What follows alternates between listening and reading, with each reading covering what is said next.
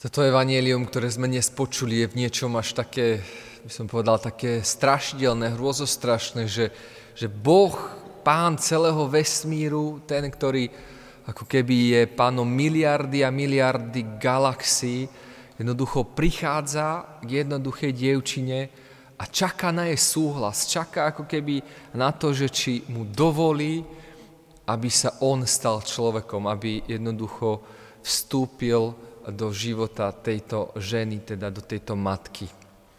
A dnes naozaj slávime tajomstvo, ktoré je tak strašne hlboké, že, že ľudským rozumom ho nemáme ani šancu prijať a pochopiť, pretože je to tajomstvo, ktoré nás absolútne, absolútne presahuje.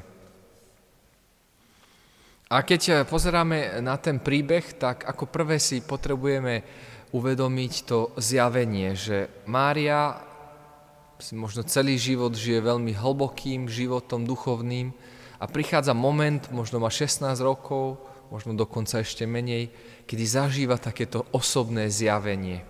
Že predtým, ako, ako čokoľvek sa udieje, Mária zažije to zjavenie, stretnutie a je to možno príbeh každého z nás, že predtým, ako pán od nás niečo chcel, tak najprv sa nám zjavil, dal nám niečo zažiť, zakúsiť. Hej, že Svetý Tomáš Akvínsky vysvetľuje, že v duchovnom živote je to opačne ako v tom fyzickom, že vo fyzickom najprv človek niečo vidí a potom to ochutná, ako okúsi a v duchovnom naopak najprv zakúšame a potom ako keby vidíme, spoznávame.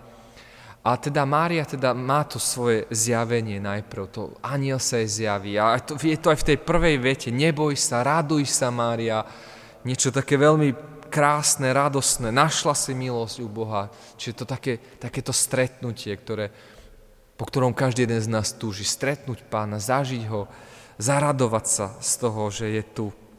A potom prichádza s tým zjavením posolstvo. Aniel zvestuje Božie slovo. Ten výnos, ktorý z neba ako keby zaznieva, aby teda ucho človeka a srdce hlavne ho počulo a aby sa teda nejakým spôsobom to slovo mohlo naplniť. Čiže počneš a porodíš syna a dáš mu meno Ježiš. Koľkokrát nám záznelo nejaké konkrétne slovo a bolo, a teraz nemyslím, že intelektuálne, že Božie slovo môžeme prečítať a, a predsa je rozdiel zažiť slovo ako logos, ako informáciu a zažiť ho ako réma, to znamená slovo, ktoré má niečo vykonať, slovo, ktoré Boh povie aby sa uskutočnilo. Je to, je to ten čas, ako keby, kedy zrazu sa zastaví čas a ja viem, že je tu nejaké slovo, ktoré odo mňa sa očakáva, že sa naplní. A Mária potom vstupuje do dialogu, to je možno tretí dôležitý bod. A v tomto sa odlišuje od Zachariáša. Uh, Zachariášov dialog ukazuje na jeho neveru, pretože si pýta uh, uh, znamenie.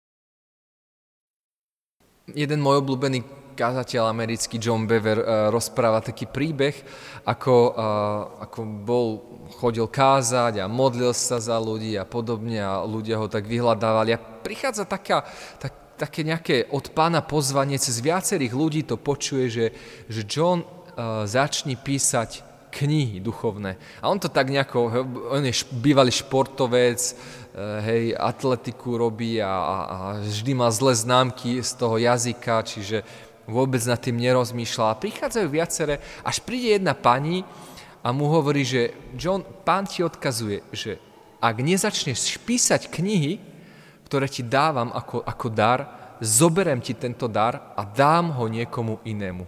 A viete, keď dostaneme už nejaké také varovanie, že niečo, môž o niečo prísť, tak vtedy človek tak sa zamyslí, či naozaj chcem o to prísť.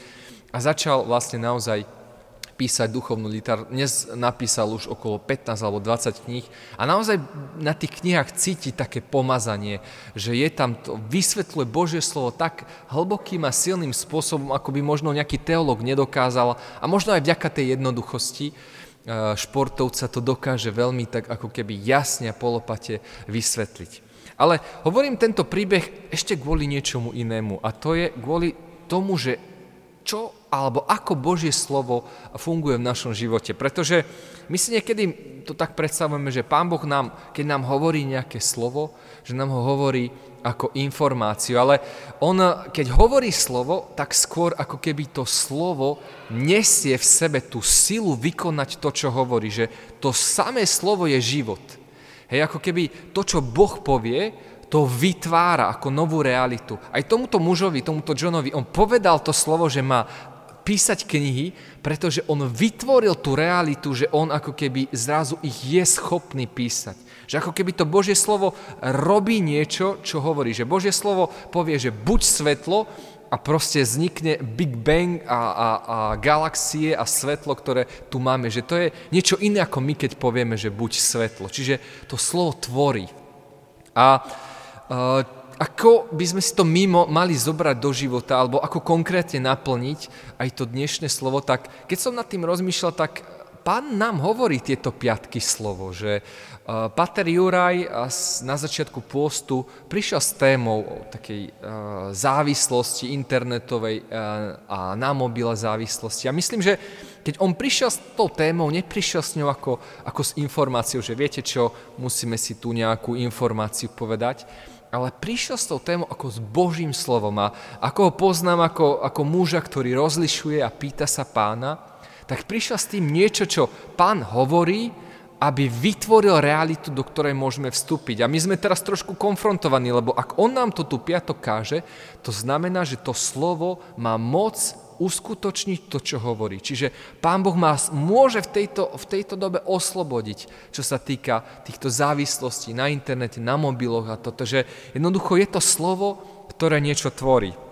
A keď som prechádzal to zjavenie, zvestovanie pána malo také štyri body a to isté má aj toto slovo, ktoré hovorí Páter Juraj. Poprvé, je to slovo, ktoré je sprevádzané nejakým zjavením a naozaj tie sveté omše, modlitby chvál majú silu toho zjavenia, majú silu toho stretnutia, toho Božieho dotyku, ktoré ako keby môže to slovo priniesť a žive do nášho života. Potom je to, po druhé, slovo ako, ako niečo, čo, čo hovorí hej, a čo tvorí. To som teda už spomínal, že to slovo je aj niečo, čo vytvára, že má silu. A my budeme zodpovední po tomto pôste, že urobil som niečo s tým slovom, ktoré nado mnou zaznelo, že prijal som ho, uveril som mu tomu slovu, aby sa mohlo stať realitou, zobral som si ho k srdcu a spravil som všetko preto, aby sa to slovo stalo realitou.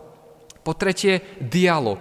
Hej, Mária vstupuje do dialogu, ako sa to stane. Hej, a že aj my máme vstúpiť, pane, že neviem si predstaviť, ako sa od toho mobilu odrezať, ale ako sa to stane, že ako to ty môžeš spôsobiť, že budem oslobodený od týchto všelijakých závislostí a, a vecí, ktoré ma zväzujú.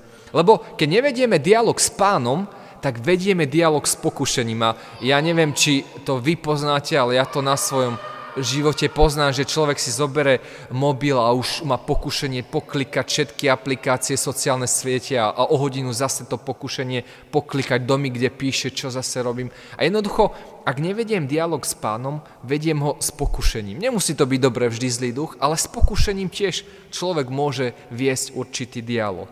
A po štvrté, slovo sa má stať telom, čiže vteliť. Keď Božie slovo nad, nás, nad nami zaznieva, je to preto, aby sa stalo živým, aby nejakým spôsobom možno aj, aj ten John, hej, vidíme po 20-30 rokoch od toho slova, čo uh, zaznelo, má dnes 20 kníh napísaných, lebo slovo sa stalo telom. A u nás tiež, že možno keď sa pozrieme o 10 rokov, že fú, aké to bolo dôležité, že, sme, že v kostole sa kázalo o tej mobilnej závislosti, lebo vďaka tomu 10 rokov mám úplne iný život, ako som ho mal predtým, ako som to slovo prijal do života. Takto nejak si predstavujem, že, že to slovo sa stane telom. A tak sa modlíme, nech aj tento nádherný sviatok, ktorý dnes slávime, ktorý ako presahuje naše myslenie, naše pochopenie, nech niečo aj vnútorne veľmi silne spraví, nech zatrasie našim životom, nech eh, prinesie zážitok a dotyk pána a nech naozaj slovo, ktoré nad nami zaznieva, sa stane telom. Amen.